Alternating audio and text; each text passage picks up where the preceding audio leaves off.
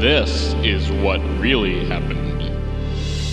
It was almost Christmas time, and I was running out of time. I had been a bad boy that year, not gonna get good presents, I fear. So I took a Nintendo DS and went and found some shoe boxes. I hid it inside one and walked up front and made myself look like a little runt. And I looked around to see if I could get the thing for free. And then I saw this certain guy. Here's what I said to make him buy. I said, Sir, I wanna buy these shoes for my mama, please. It's Christmas Eve, and these shoes, they're just her size. Could you hurry, sir?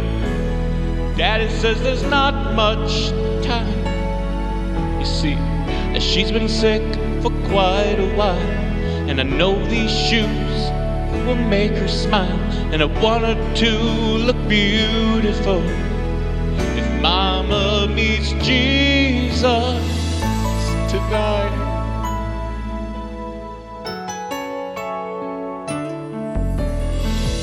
counted pennies for what seems like years till the cashier said, Son, there's not enough here. I searched my pockets frantically, hoping the guy would look at me. I said, Mama made Christmas good at her house, and he bought that lie for crying out loud. Tell me, sir, what am I gonna do? Somehow, I've got to buy her these Christmas shoes. And he laid the money down.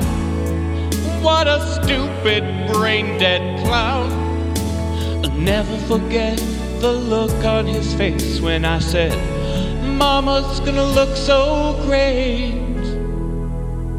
Sir, I wanna buy these shoes for my mama, please. It's Christmas Eve and you look like such a fool. Could you hurry, sir? I haven't got all day. You see, I've been waiting quite a while, and I know your cash will make me smile. And I'm gonna chuckle all the while when I play my Nintendo DS tonight. I knew right then he'd been completely snowed, so I thanked him and ran out. I knew that God had sent that silly man to remind me what Christmas is all about. But then when I got home, I saw my mama there. She was angry and she was crying up a storm. I guess I didn't know. The mall cop saw it all. You see, he knows my mom from long ago.